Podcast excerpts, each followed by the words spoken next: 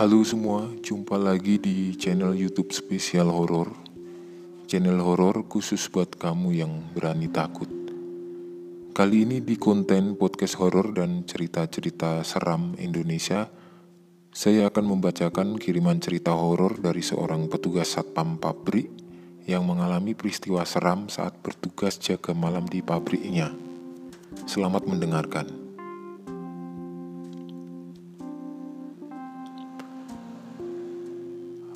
Halo semua, nama saya Pak Anton. Saya seorang satpam di sebuah pabrik konveksi. Terima kasih buat podcast spesial horor sudah memberi kesempatan kepada saya untuk bercerita tentang pengalaman horor saya. Pengalaman ini saya alami saat saya bertugas jaga shift malam di pabrik saya. Waktu itu saya bertugas berdua bersama rekan satpam lainnya, namanya Pak Aris. Jadwal jaga shift malam seharusnya dimulai dari pukul 7 malam sampai jam 7 pagi. Tapi malam itu sekitar jam 8, Pak Aris sudah harus pamit pulang ke rumah karena anak bungsunya mendadak sakit demam rewel, dan harus dibawa berobat ke dokter. Dan akhirnya saya harus berjaga malam sendirian di pabrik. Untung saja di pos satpam ada TV yang lumayan bisa jadi teman begadang. Tapi entah apa yang terjadi, tidak seperti biasanya. Malam itu saya merasakan mengantuk sekali. Mungkin karena saya jaga sendirian dan tidak ada teman mengobrol. Dan sialnya, HP saya satu-satunya kebetulan sedang rusak dan masih di tempat tukang servis HP.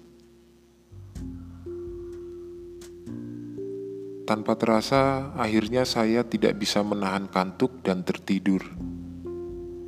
Saat saya tidur, saya bermimpi seram sekali. Dalam mimpi saya terjadi perampokan di pabrik yang saya jaga. Kejadiannya sama malam hari. Kebetulan saat itu sayalah yang jaga shift malam. Dalam mimpi saya yang menyeramkan itu, saya ingat betul waktunya.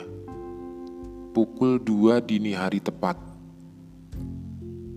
saat rombongan orang-orang menerobos pagar pabrik dan akhirnya merampok.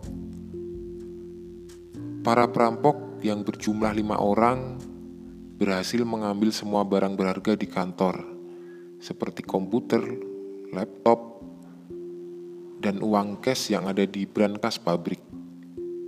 Dan yang paling menyeramkan dalam mimpi saya Salah satu perampok itu menyerang saya yang sedang bertugas dengan membabi buta, menggunakan sebilah pedang. Saya berusaha melawan, tapi saya kalah dan saya tersungkur dalam kondisi terluka bersimbah darah. Saya berusaha berteriak minta tolong, tapi perampok-perampok itu malah mengajar saya. Dan akhirnya saya terbangun. Keringat dingin pun mengucur di seluruh tubuh saya mimpi yang sangat seram, membuat saya terbayang-bayang terus dan sulit untuk tidur kembali. Setelah minum sedikit sisa kopi yang sudah saya buat sore harinya, saya berusaha mengatur nafas yang sebelumnya terengah-engah. Saya lihat jam dinding di tembok pos satpam pukul 1 lebih 57 menit dini hari. Mendadak saya teringat mimpi saya.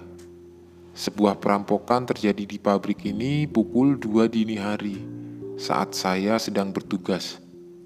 Dan sekarang pukul 1 lebih 57 menit atau selisih kurang 3 menit lagi dengan kejadian menyeramkan dan mengerikan di mimpi saya barusan. Lamunan saya berhenti saat saya mendengar suara berisik di luar pabrik dari monitor CCTV di pos satpam, saya melihat ada beberapa orang yang mencoba merusak pagar pabrik Beberapa di antaranya tampak berusaha merusak gembok pagar. Saya hitung jumlah mereka.